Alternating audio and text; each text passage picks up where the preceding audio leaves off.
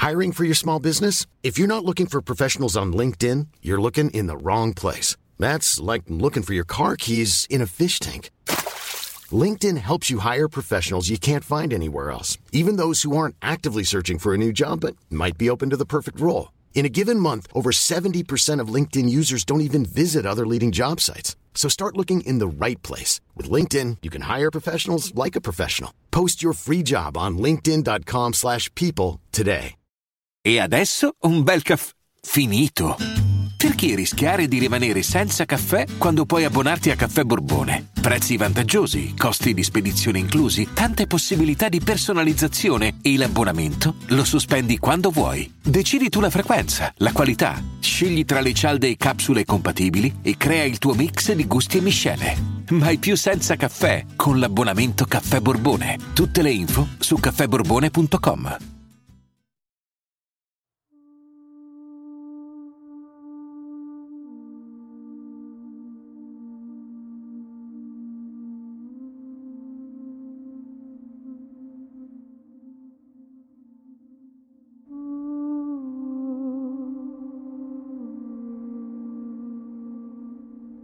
Bentornati.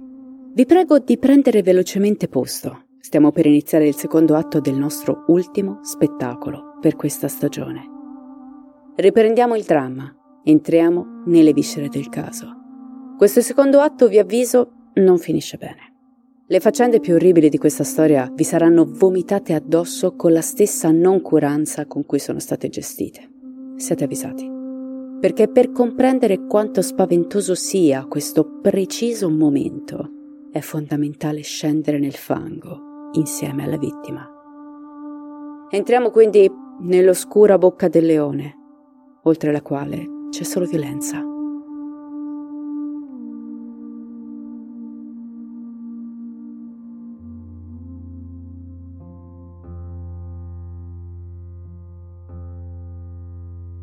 L'appartamento di Carol è silenzioso. Il terrazzo scarno che affaccia sulla piccola corte interna non dice niente di lei, solo un susseguirsi austero di metallo. È quasi ora di pranzo e da alcune altre finestre si possono sentire le stoviglie sbattere e le televisioni recitare il consueto telegiornale. La mattina è quasi giunta al termine e la piccola località di Rescaldina si mette a tavola con la propria famiglia come ogni altro giorno. Ma sarà l'ultima volta che lo farà da anonimo comune milanese. È l'11 gennaio del 2022 e Charlotte Angie, nella sua casa in via Melzi, si sta preparando a girare un video hard estremo nella sua camera da letto, insieme al suo amico e collega Davide Fontana. Vicino a lei è stato posizionato un palo da lap dance. Un suo fan questa volta ha chiesto qualcosa di molto particolare. La giovane dovrà lasciarsi legare al palo dalla sua controparte maschile, dopodiché dovrà farsi imbavagliare e incappucciare. Poi inizierà la recita. Charlotte dovrà consegnare il PIN del proprio telefono all'uomo, che manderà un messaggio al fidanzato di lei per farlo ingelosire. Successivamente, l'attore dovrà torturare la ragazza con delle lievi percosse, finte ovviamente, per poi passare all'atto sessuale. Una richiesta inusuale, ma si sa, nel mondo del porno le perversioni e le fantasie sessuali sono innumerevoli e se trovano consenso da entrambe le parti, sono innocue. Carol è tranquilla. Si fida di Davide, con lui ha girato moltissimi video e lavorano bene insieme. Parla brevemente al telefono col padre di suo figlio e poi si sistema. Presto andrà dal suo bambino. Finalmente potrà riavvicinarsi a lui. Lo dice con gioia al suo amico mentre prepara la stanza. Alla fine è quello che ha sempre voluto, riprendersi il suo ruolo di mamma. Davide annuisce in silenzio. Carol è serena. Quello è uno degli ultimi giorni a Rescaldina. E quello è solo uno dei tanti video da girare che le porteranno altri soldi da spendere per il suo bambino. Pensa proprio al sorriso del suo piccolo mentre si lascia legare al palo. Ignara che a richiedere quel video così strano sia stato proprio l'uomo nella stanza con lei, sotto falso nome. Tomber de Femme è il nickname scelto per commissionare il film porno. Carol si lascia imbavagliare entra nella parte, diventa Charlotte, mentre con calma lascia che Davide le metta un cappuccio in testa. Cala il buio. Davide si arma e passa il martello addosso alla giovane. Charlotte avverte la punta fredda del pesante martello che scivola sulla sua pelle. Sente freddo e solo per un istante i peletti invisibili sulle sue cosce si sollevano, reagendo a quella sensazione improvvisa. Ma non ha tempo di gemere. Non ha tempo di iniziare la sua performance. Davide Fontana è innamorato, innamoratissimo di Carol Maltesi. Davide Fontana è così innamorato che per dimostrarlo le scarica addosso undici brutali martellate. Undici ti amo, Undici non mi lasciare, undici sei solo mia, undici senza di te non vivo, undici senza di me non devi vivere. Ripetuti con insistenza sul corpo perfetto della sua amata. La giovane si accascia a terra. È ancora viva. Lo dimostra un movimento inconsulto della sua gamba, che vibra leggermente. Davide allora scende in cucina prende un coltello giapponese e tornando in camera da letto dimostra ancora una volta il suo amore incondizionato, sgozzando Carol, premendo con forza il coltello nella sua gola per ricordarle quanto lei sia importante per lui.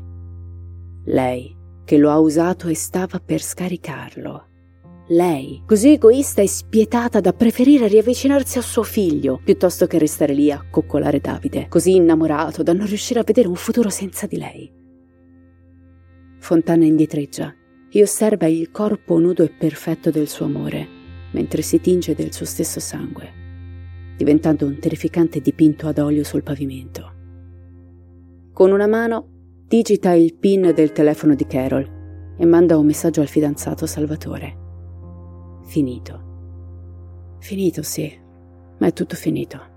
Finita la petulante idea di tornare a Verona dal figlio. Finite le collaborazioni hard con altri. Finita quella inutile storia d'amore con l'attore di Praga. Finito di ballare. Finito di badare a una madre bisognosa. Finito di uscire con le amiche. Finito di passare momenti senza di lui. Maledetta Carol. Guarda cosa hai combinato. Guarda a cosa ha portato il tuo mancato amore. Un uomo disperato è arrivato a fare questo un uomo per bene, disposto a tutto per te, ha dovuto ucciderti per fermarti, perché tu, disinibita e intrigante, lo hai usato e gettato via come un fazzoletto dopo il sesso. Mangiatrice di uomini assetata di denaro e apparenza, guarda cosa hai combinato. Te la sei cercata. Davide Fontana esce dall'appartamento. Torna quella sera intorno alle 20. Niente è cambiato. Carol è ancora lì, come una Polaroid in soffitta di cui non si capisce bene l'immagine. Davide la guarda. Poi esce nuovamente e torna nel suo appartamento. Il giorno successivo Davide si sveglia presto e va al Bricoman di Rescaldina dove compra un seghetto che paga in contanti. Poi torna dall'amore della sua vita e per due ore si dedica completamente a lei e al suo corpo meraviglioso ora freddo come il marmo austero di una fontana a dicembre.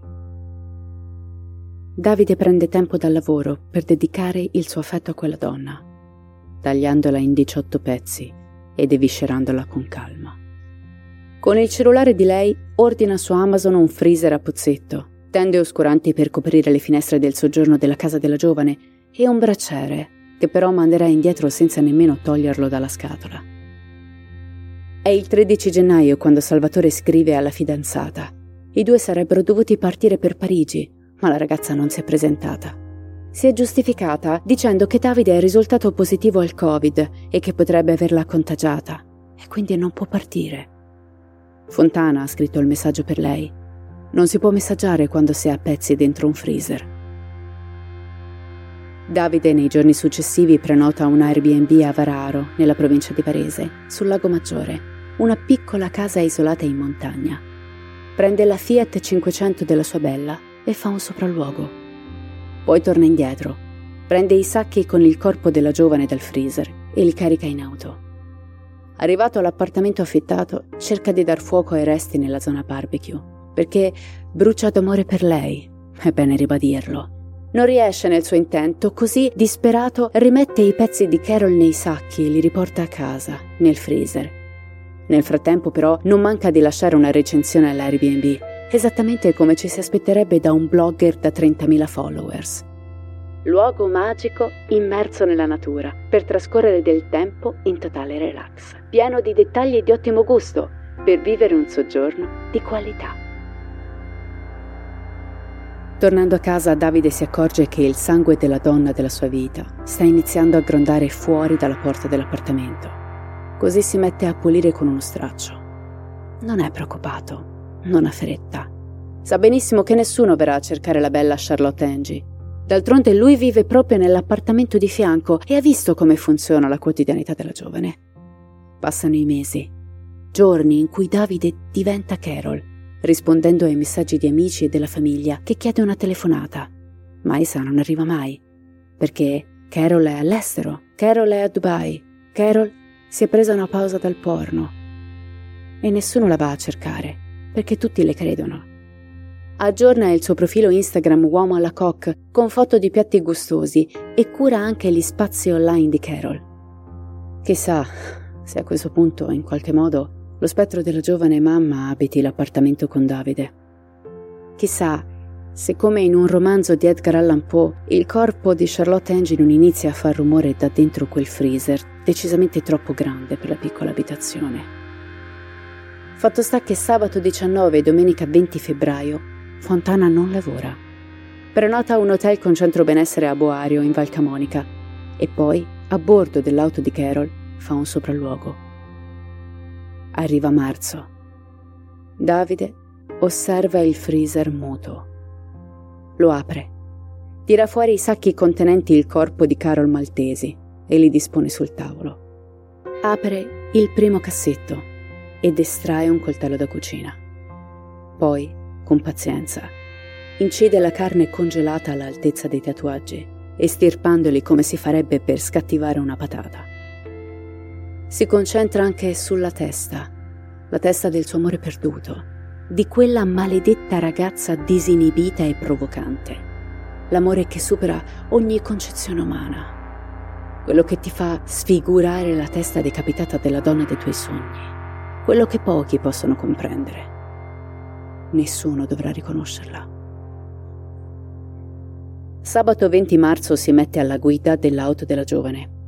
Imbocca l'autostrada A4 fino a Bergamo e poi la statale 42 sono le 11 di mattina quando, poco dopo aver passato Borneo, si ferma in una piazzola di Paline, un luogo che conosce bene, perché da piccolo lo passava sempre con i suoi genitori per andare a passare le vacanze in quelle zone. Ed è con quei ricordi di bambino che Davide esce dall'auto e gettando i sacchi nel dirupo sottostante, saluta per l'ultima volta il più grande amore della sua vita, l'unica che è stata in grado di regalargli una relazione sana e gratificante. Tre ore dopo, il signor Fausto scoprirà i resti di Carol Maltesi. Tra giugno e dicembre del 2021, Fontana ha creato ben 10 profili falsi di OnlyFans, dove chiedeva video personalizzati a Carol da pubblicare, specificando che il protagonista con lei doveva essere Fontana e non Salvatore Galdo, screditando le prestazioni professionali di quest'ultimo. Il messaggio con cui Tomber de Femme richiede il video estremo che ha condotto alla morte la giovane, si conclude con queste parole. Il gran finale l'ho già in testa, ma quello sarà solo il gran finale dei nostri video. Io credo che lui, appunto, prima non volesse accettare quello che aveva fatto e poi che sia rimasto intrappolato nella grande recita che ha costruito con la speranza più emotiva che logica, perché non credo che Fontana fosse uno stupido di farla franca, cioè lui pensava di poter continuare questa recita uh, a oltranza, anche se si rendeva gradualmente conto che non avrebbe potuto sostenerla all'infinito. Questa è la spiegazione razionale, ma non faccio lo psicologo che mi sono dato io, ecco. Al processo Davide dirà di non aver pianificato niente. C'ero rimasto male, ma sapevo che per lei la cosa giusta era stare vicino al figlio. Sicuramente l'avrei vista meno e avevo paura dell'abbandono, ma in realtà ci saremmo frequentati ancora. La mia condanna più grande sarà la vergogna. Non lo dico per impietosire o cercare scusanti. Ergastolo per Davide Fontana, con isolamento diurno per due anni e un anno per ogni capo di imputazione. Questa è la richiesta che il PM fa ai giudici nell'udienza del 23 maggio del 2022. E per quanto questo caso abbia scosso l'opinione pubblica italiana, si pensa a un finale già scritto, prevedibile, giusto. Ma mentre si attende il verdetto di coloro che per mestiere dovrebbero portare giustizia, internet, i giornali e tutte le televisioni dello stivale brindano con il cianuro, calando una sentenza pressoché unanime che, come troppo spesso accade, va a colpire la vittima e la sua famiglia. Per molti, decisamente troppi, Carol se l'è cercata. Una giovane mangiauomini che usa il sesso per ottenere potere e denaro, avida senza scrupoli, che ha giocato con il fuoco e con il cuore di qualcuno che dopo essere stato ammagliato e tradito ha compiuto un folle gesto, giustificato dal suo accecato amore. Nei salotti televisivi non si è così diretti. Il messaggio passa come vapore tra un sottinteso e l'altro, con programmi in prima serata che usano il pretesto del caso per spezzettare l'industria del porno e ristabilire il ben pensare, che poi è anche il più subdolo. In un paese che si dice ormai volto al progresso e all'apertura mentale, siamo nuovamente testimoni di un becero circo della peggior specie, dove ahimè, a far capo ai peggiori insulti rivolti a Carol, ci sono le donne stesse. Non tutte ovviamente, ma sono parecchie le megere da tastiera che aprono bocca Sarebbe bello poter parlare di crescente sorellanza in questa vicenda, ma a dare di puttana, madre incapace e scema credulona, sono spesso dita dalle unghie smaltate e raffinate a scrivere. Quelle che crescono figli perfetti, che hanno matrimoni perfetti, quelle dalle case lucidate e gli armati piedi di scheletri. Sotto il profilo di uomo alla coque, invece, sono più gli uomini ad augurare a Fontana di morire solo in cella. Carol non se l'è cercata e questo va detto a chiare lettere Innanzitutto perché non esiste alcuna statistica che dica che c'è una maggiore incidenza, e parlo di numeri, di delitti fra persone che lavorano nel mondo dell'hard rispetto alle persone, tra virgolette, comu- normali, che fanno lavori normali. In secondo luogo, il movente di questo omicidio, come dicevi anche tu, è identico a, a quello di tutti gli altri femminicidi che purtroppo continuano a accadere in Italia. Cioè c'è un uomo che non riesce ad avere il controllo sulla donna che ritiene o dice di amare e nel momento esatto in cui teme di perderla crede di poter risolvere tutti i propri problemi uccidendola e quindi dicendo come dicevi tu se non sei mia non puoi essere di nessun altro. Carol non se l'è cercata. Carol è una vittima, la vittima di questo femminicidio avrebbe potuto essere un'attrice hard come una commessa, una giornalista uh, o qualsiasi altra cosa. E uh, fra l'altro parliamo di una persona, mi fa piacere ricordarlo, che non rientrava proprio nello stereotipo, nell'immaginario che l'italiano medio dell'attrice Arce. Parliamo di una ragazza di 26 anni, madre di un bambino piccolo, madre amorevole che aveva sempre al centro dei propri pensieri questo bambino, una ragazza dolce, anche molto timida a dispetto dell'apparenza, certo con, come tutti con delle debolezze, ma anche molto, consapevo- molto intelligente e anche molto consapevole di quello che stava facendo, non era una sprovveduta, lo stava facendo come scelta di vita legata a questioni economiche, ma non solo. I giornali si scatenano e chi per dovere di cronaca, chi per vendere di più. Le pagine dei quotidiani riportano sempre la stessa dicitura. Attrice hard, attrice porno. Ma in questo è ancora Andrea a farmi riflettere possiamo parlare a lungo dei mali del giornalismo e, e di sicuro il sensazionalismo è, è, uno dei tanti. Penso che sia peraltro una cosa non, non, moderna, nel senso che queste cose i giornalisti l'hanno sempre un po' avuta. L'unica cosa su cui mi permetto di dissentire con alcune cose che ho letto è che io non vedo nulla di male nel fatto che eh, alcuni titoli parlassero di attrice arda rispetto a donna, mamma, 26enne e via dicendo, e ti spiego perché.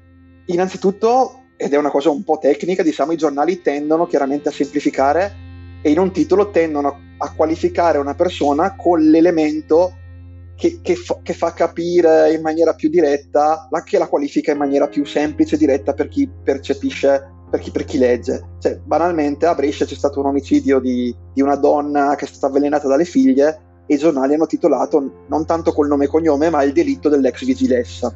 In questo caso era il delitto dell'attrice Arde, quindi è una semplificazione che da giornalista comprendo, anche se comprendo anche il fatto che di sicuro qualche giornale, tanti giornali hanno esagerato quei dettagli morbosi.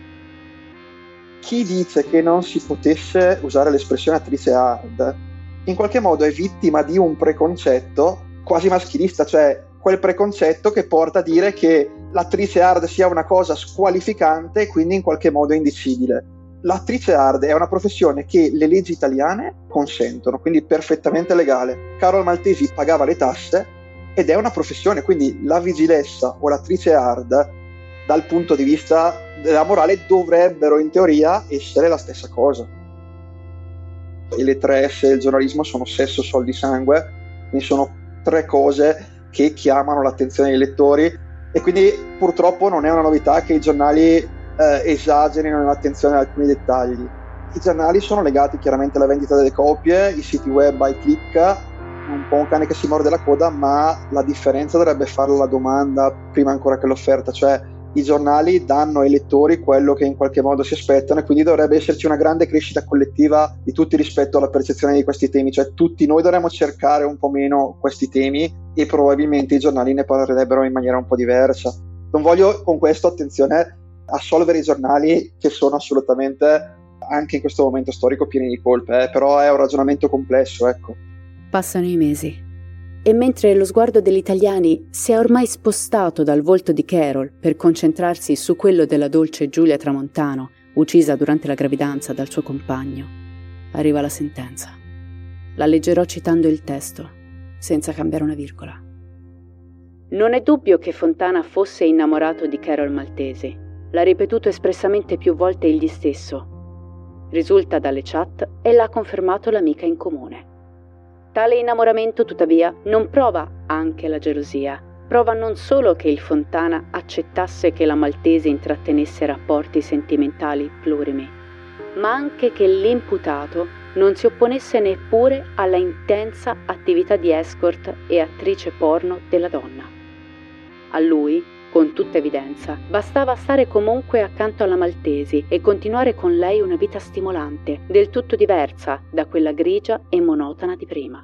Se ciò è vero, ed è processualmente vero, è ben difficile credere che Davide Fontana abbia covato per lungo tempo il fermo proposito di sopprimere la donna comunque amata, che soprattutto gli permetteva di continuare a vivere in modo per lui finalmente pieno e gratificante. È questo un elemento che gioca contro l'ipotesi della premeditazione e genera un ragionevole dubbio al riguardo. Non è stato neppure allegato alcun elemento concreto ed univoco che provi che Fontana abbia organizzato l'omicidio, procurandosi per tempo i mezzi per realizzarlo, creando le condizioni per portarlo a termine in sicurezza, vale a dire senza lasciare tracce che potessero condurre a lui gli investigatori ed aspettando freddamente e lucidamente l'occasione per realizzarlo. La creazione dei falsi account ha in realtà anche un'altra spiegazione possibile e ragionevole, vale a dire quella di far credere a Carol Maltesi che ella avesse molto più successo del reale sulla piattaforma OnlyFans e in tal modo convincerla a continuare a produrre contenuti hard insieme. Anche il citato riferimento al gran finale può trovare una spiegazione alternativa a quella fatta proprio dal pubblico ministero. La frase di Fontana è stata pronunciata in risposta all'idea in quel momento prospettata non da lui, ma dalla Maltesi, di arricchire la sceneggiatura del filmato.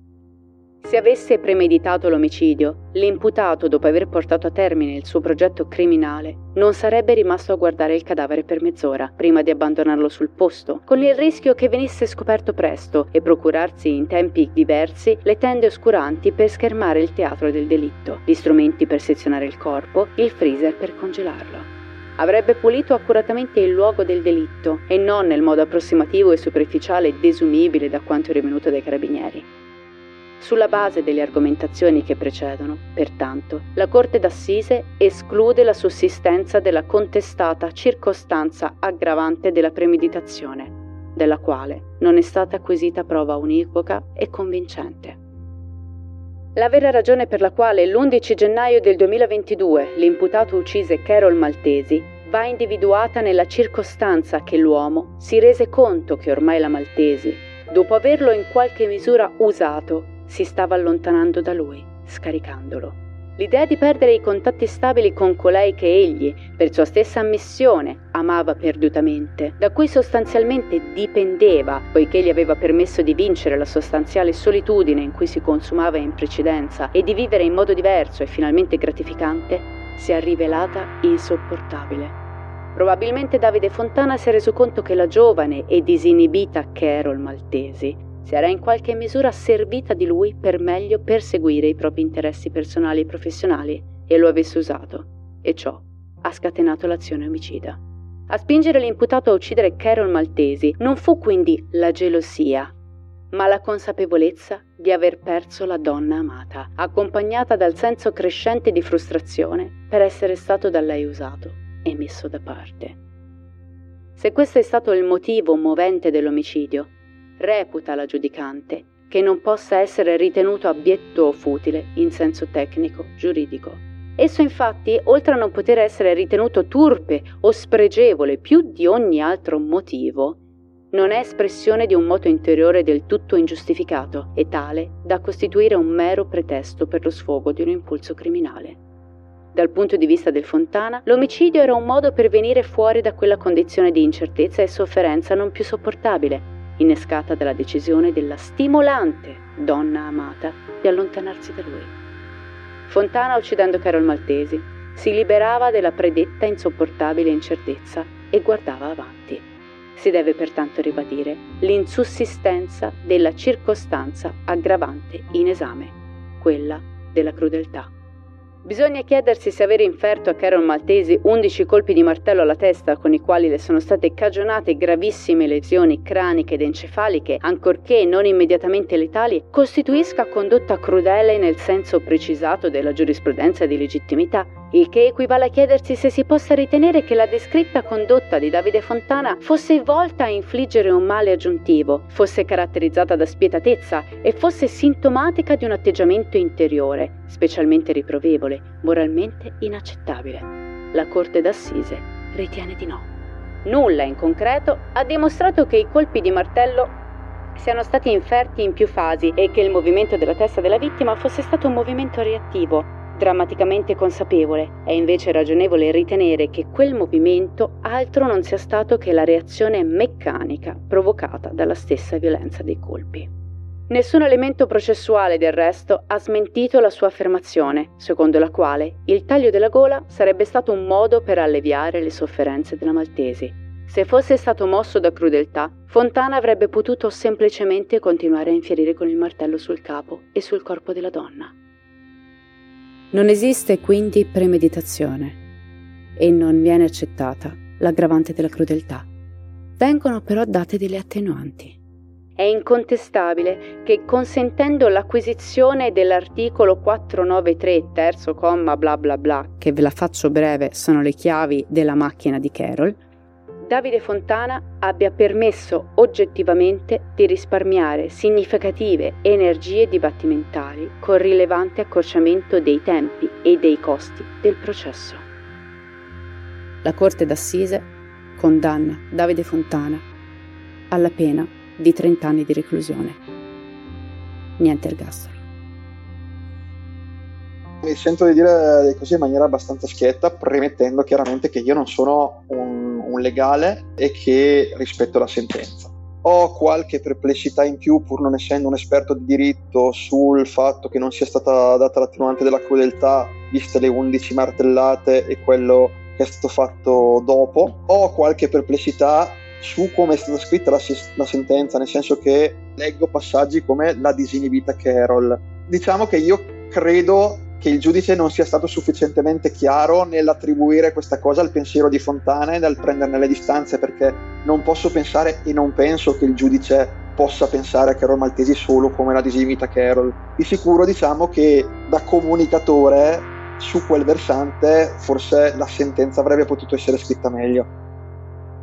La perplessità però più grossa che ho è quella sulle attenuanti legate al fatto che Fontana ha collaborato. Fontana ha collaborato quando si è sentito incastrato perché prima ha fatto di tutto per non, per non collaborare, anzi, ma soprattutto io ho un grande quesito che poi è lo stesso che pone l'avvocato del il tutore del povero bambino di Carol Maltesi, cioè Fontana a giugno del 2022 ha venduto una casa di cui era comproprietario a Milano a giugno, quindi tre mesi dopo essere due tre mesi dopo l'arresto dell'omicidio.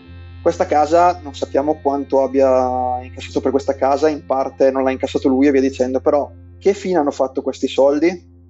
Fontana di certo non ha mai offerto spontaneamente un risarcimento alle parti lese, quindi non ha mai offerto spontaneamente un risarcimento a un bambino di pochi anni che si ritrova senza una madre e senza il 50% diciamo, del reddito che lo sosteneva, un bambino che dovrà ricorrere a cure psicologiche per tutta la vita, non ha mai offerto risarcimento al padre che comunque si trova a badare da solo un bambino con capacità economiche dimezzate, ma faccio un discorso abbastanza oggettivo, ha una madre, la madre di Carol, che è gravemente malata e che perde una figlia che, essere, che avrebbe potuto essere un grande supporto per la vecchiaia, non ha mai offerto un risarcimento e non è chiaro se questi soldi esistono ancora o se siano stati usati tutti per le perizie e per gli avvocati di Fontana.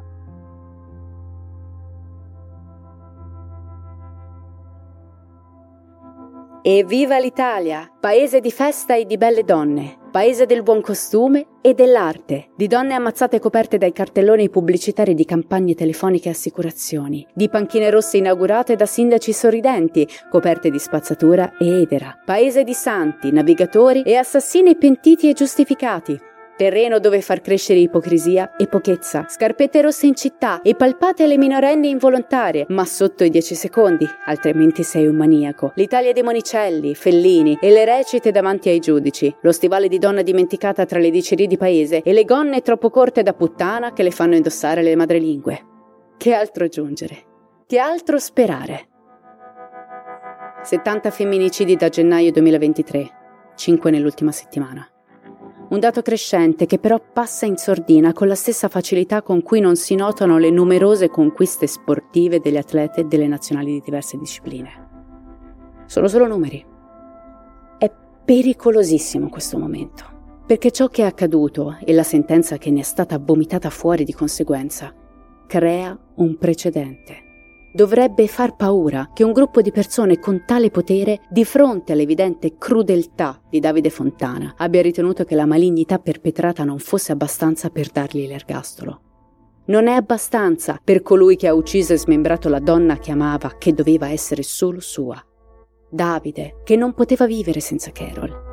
In realtà era Carol che non doveva vivere senza Davide Fontana, che non poteva neanche fare la madre, anzi Nemmeno quel figlio che la voleva vicino aveva il diritto di avere una mamma, se quella mamma non metteva al primo posto il povero Davide Fontana.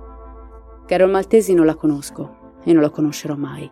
Andrea però in qualche modo l'ha vissuta, tra le foto e le notti insonni a scrivere di lei e di chi fosse davvero. Per raccontarla e per darle giustizia ha scritto un libro, Sulla tua pelle, uscito prima di questa sentenza nato dal bisogno di condividere la sua esperienza in prima persona. La questione di fondo è che, come tutti noi sappiamo, non è la durata a stabilire l'intensità di un rapporto. Io un rapporto con Carol non l'ho mai avuto, ma ho vissuto un rapporto, tra virgolette, virtuale talmente intenso con lei dopo la sua morte in questa vicenda che mi, sembra, mi è sembrato veramente di conoscerla per mesi io ho scavato nella sua vita, ho cercato di capire chi fosse questa ragazza, di, di cercare di, attraverso, incrociando i racconti delle persone e quello che lei scriveva su Facebook quando aveva 16 eh, 18 anni, di cercare di capire chi fosse veramente questa ragazza.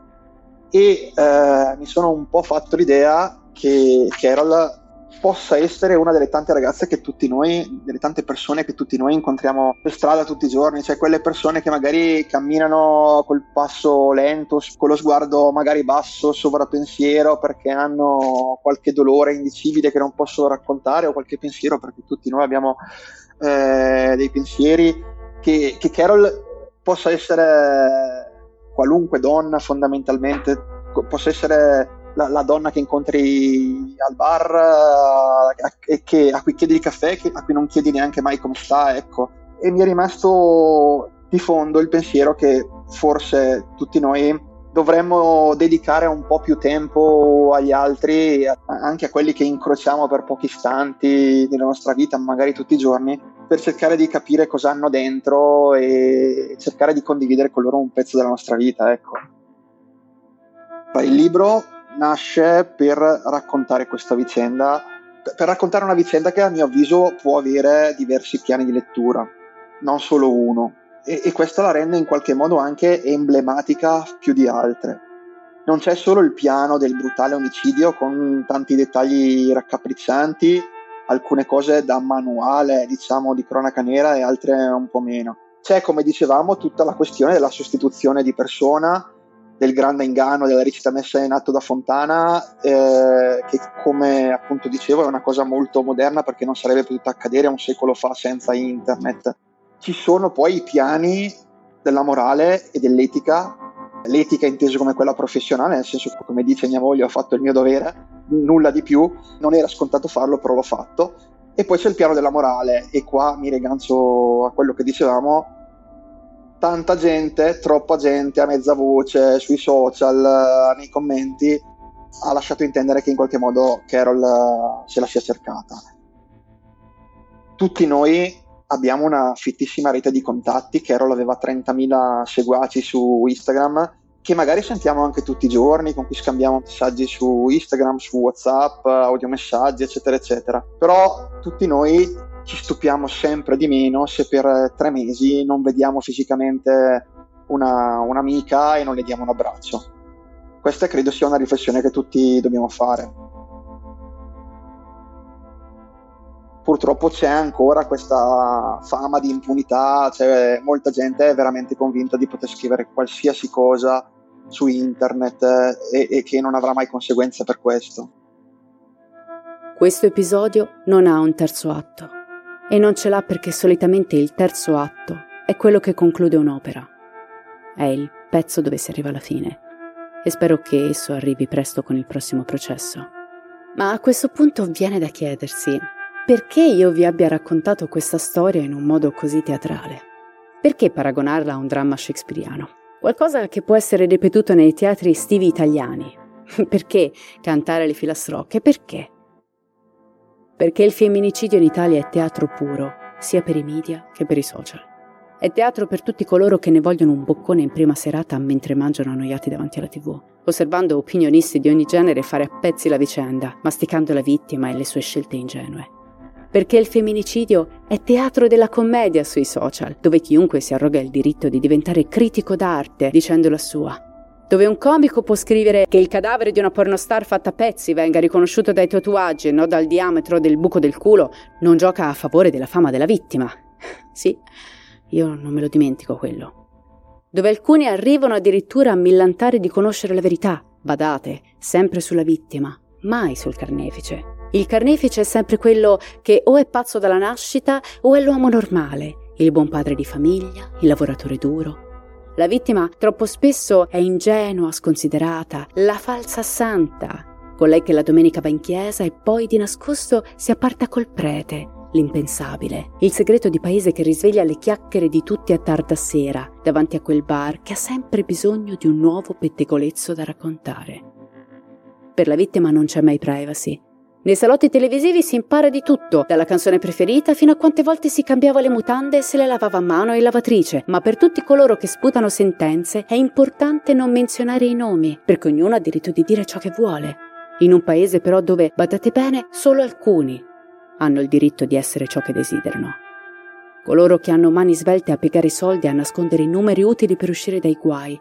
Per tutti gli altri noi pezzenti resta la guerra, a chi è più ignorante e gretto fino alla prossima donna morta, che avrebbe dovuto scegliersi meglio l'uomo conquistare, fino alla prossima ragazzina fatta che finge di essere molestata dal figlio di un politico, fino alla prossima giovane incinta che limita la libertà del compagno, fino alla prossima adolescente che non capisce l'innocente errore del bidello burlone, fino alla prossima turista stuprata in stazione a Milano, fino alla prossima donna transgender massacrata, fino alla prossima.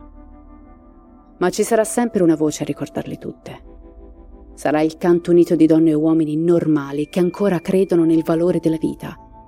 Sarà la forza dei genitori di Carol, il sorriso di suo figlio. Sarà la penna di Andrea Tortelli. E con loro molti altri e molte altre. Grazie per questo ascolto. Io spero che questo episodio vi sia piaciuto. Ringrazio con tutto il cuore Andrea Tortelli che ha scelto di togliere del tempo al suo lavoro e alla sua famiglia per raccontare con noi la storia di Carol. Il suo libro sulla tua pelle dimostra con quanta devozione, ve lo giuro, Andrea abbia investigato e quanto davvero si sia impegnato per ridare dignità a questa ragazza. Io ti ringrazio, Andrea, perché con questo pezzo hai insegnato del giornalismo, a parer mio, e spero veramente che tanti ragazzi là fuori che vogliono intraprendere la tua stessa carriera capiscano che è così che si fa della sana informazione. Il libro di Andrea sulla tua pelle io l'ho letto tutto d'un fiato e non posso far altro se non consigliarvi di fare altrettanto. Lascerò il link per l'acquisto su Amazon sia in descrizione all'episodio sulle piattaforme di ascolto sia sui social. Con questo episodio finisce anche per quest'anno la stagione di Direful Tales. Come per le scuole, torniamo a settembre. Ad agosto lasceremo indietro la cronaca per dare spazio alle vostre storie con il nostro speciale di Chilling Summer, di cui vi anticipo già il primo episodio uscirà questa settimana, sempre di venerdì. Poi torneremo a settembre con gli episodi regolari e vi dico che ho in programma dei casi bomba, quindi non mancate. Io vi auguro un bellissimo agosto ovunque voi siate qualunque cosa stiate facendo e che sia da brividi, in senso positivo. Grazie per la compagnia e come sempre restate spaventati.